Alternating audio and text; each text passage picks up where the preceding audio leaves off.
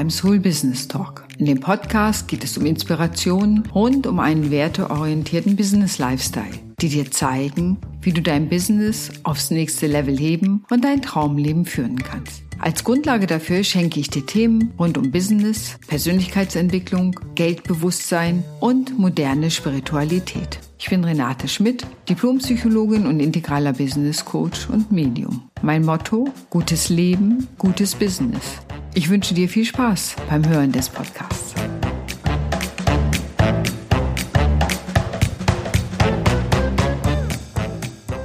Verkaufe dich bloß nicht unter Preis. Heute starte ich mal mit einem Aufruf denn für so viele Menschen, wenn sie selbstständig sind, ist das Thema Preise und Preisgestaltung und den richtigen Preis für das eigene Angebot zu finden immer eine etwas knifflige Sache. Oft höre ich da, ich will mich ja nicht selbst verkaufen. Und ja, idealerweise tust du das auch nicht, sondern du verkaufst dein Angebot oder dein Produkt. Manchmal hilft das schon, das ein wenig von sich zu distanzieren, dass du nicht dein Angebot bist, selbst wenn du zum Beispiel als Coach oder Beraterin natürlich relativ nah da dran bist. Das ein wenig zu trennen, die Persönlichkeit und das Angebot hilft auch an solchen Stellen, wenn dein Angebot vielleicht gerade mal floppt, was auch passieren kann aus meiner Erfahrung und aus der Erfahrung von vielen anderen. Das heißt nicht, dass du schlecht bist und nicht gut genug bist, sondern das heißt einfach, dass im Moment dein Angebot am Markt keinen Platz finden kann. Ich kenne das selber. Ich habe vor vielen, vielen Jahren spirituelle Arbeit angeboten und sagen wir mal, es lief schleppend. Es lief, aber es lief schleppend. Und heute, sagen wir mal gut 15 Jahre später, hat sich die Zeit verändert, das Interesse verändert und schon gibt es ein deutlich höheres Interesse für mein Angebot. Das heißt, beim Angebot geht es auch immer darum, einen Zeitgeist zu treffen, etwas, was der Bedarf der Menschen ist, und er ändert sich, wie wir uns ja auch selber verändern. Das, was ich dir gerade vorgeschlagen habe, dich selbst und dein Angebot ein wenig auseinanderzuhalten, nennt sich übrigens in der Psychologie des Identifikation. Ich identifiziere mich nicht mit meinem Angebot, ich habe ein Angebot, aber ich bin nicht mein Angebot. Und das ist ein feiner, aber entscheidender Unterschied, um das Angebot auch auf den Markt zu bringen und am Ende auch gut verkaufen zu können. Und wenn wir schon beim Verkaufen sind, dann gibt es oft die Sorge, mein Preis könnte zu hoch sein. Was ist der richtige Preis für das Angebot? Und was ist, wenn er zu hoch ist und niemand das kaufen will? Das eine ist beim Preis ganz wichtig. Überleg dir, was du selber für dein Angebot ausgeben würdest.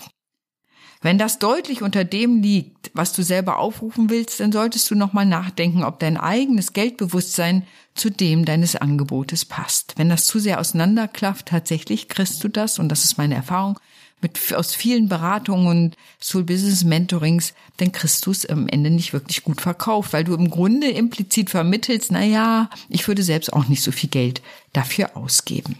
Oder das Geld dafür ausgeben. Das andere ist, du musst dein Angebot gut kennen. Da sind wir um Preisgestaltung und Verargumentierung der Dinge.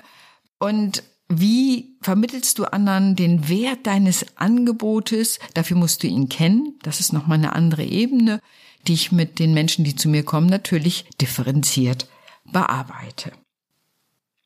Und ganz wichtig ist es, dir auch klar zu machen, dass ein zu niedriger Preis auch nicht geht. Das heißt, gerade für Coaches und Berater da draußen unter 100 Euro die Stunde, neben dem, dass ich gar nicht empfehle, nur einzelne Stunden zu verkaufen, aber das nur am Rande, sondern lieber Pakete, unter 100 Euro geht es gar nicht, weil dann ist es unwirtschaftlich. Du musst die Rechnung erstellen, du musst die Steuer machen, vielleicht hast du jemanden dafür. Also, das ist so eine Faustregung. Unter 100 Euro ist es in der Regel nicht wirtschaftlich. Von daher überlege dir allein daher schon, was für dich möglich ist und wie du daran gehen kannst. Natürlich hängt das Geldbewusstsein da immer mit dran. Was ist mein eigenes Geldbewusstsein, mein eigener Geldmuskel? Wie gut ist der trainiert zu sagen, ich nehme 200, 300 Euro, ich nehme 150 Euro? Weil das Wichtige ist, dass die Angst, dass das nachher doch keiner kauft, dich nicht überfraut und übermannt und dann du einen Preis nennst, der eigentlich unter dem ist, was du eigentlich aufrufen wolltest. Und das kann manchmal passieren, auch wenn wir über das Portemonnaie unseres Kunden nachdenken und denken, naja, der hat ja gar nicht so viel Geld, der wird sicherlich nicht so viel zahlen. Meine Erfahrung ist, dass viele Menschen, wenn sie etwas wirklich wollen, sehr wunderbare Wege finden, das Geld zu beschaffen, um das zu bekommen. Und ich erinnere mich noch an die Geschichte eines Freundes, der, sagen wir, finanziell immer etwas knapp war und wir standen vor einem Schaufenster und er sah eine wunderbare Gitarre da drin. Frag mich jetzt nicht, welche Marke das war, war irgendwas Tolles.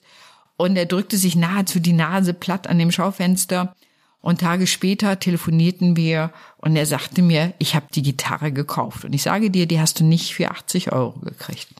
Und ich war etwas überrascht und dachte, sag mal, wunderbar, ich freue mich für dich und so weiter, aber wo ist denn das Geld her? Und er sagte, ja, ich hatte noch ein kleines Mini-Grundstück, mit dem man eigentlich nichts anfangen konnte und ich wusste, mein Bruder wollte es gern haben und ich habe ihn einfach gefragt, ob er das kaufen will, damit es an seins rangeht und so er da was mit anfangen kann. Das heißt, wenn Menschen Lösungen finden wollen für etwas, was sie wollen, finden sie Lösungen. Ich habe schon Menschen gehabt, die haben Marmelade gekocht und die verkauft damit sie sich etwas leisten konnten. Also von bis alles, was möglich ist, denke nicht über das Portemonnaie deiner Kundin oder deines Kunden nach, sondern denke über den Wert deines Angebotes nach. Ganz entscheidender Unterschied und versuche den zu vermitteln. Und ich habe noch einen ganz kleinen, aber entscheidenden Tipp für dich, wie du den Preis ganz easy ermitteln kannst. Und zwar, das eine ist, nehme den niedrigsten Preis, den du aufrufen willst, wo du sagst, darunter tut es richtig weh, wenn ich die Summe nenne. Da schade ich mir schon fast selbst, wenn ich für das Geld arbeite oder mein Produkt abgebe. Schreib das auf und dann schreib die höchste Summe auf, die du aufrufen willst und sagen willst, da wo du die Schnappatmung bekommst, schon schweißfeuchte Hände kriegst und denkst, oh, werde ich das jemals aussprechen können.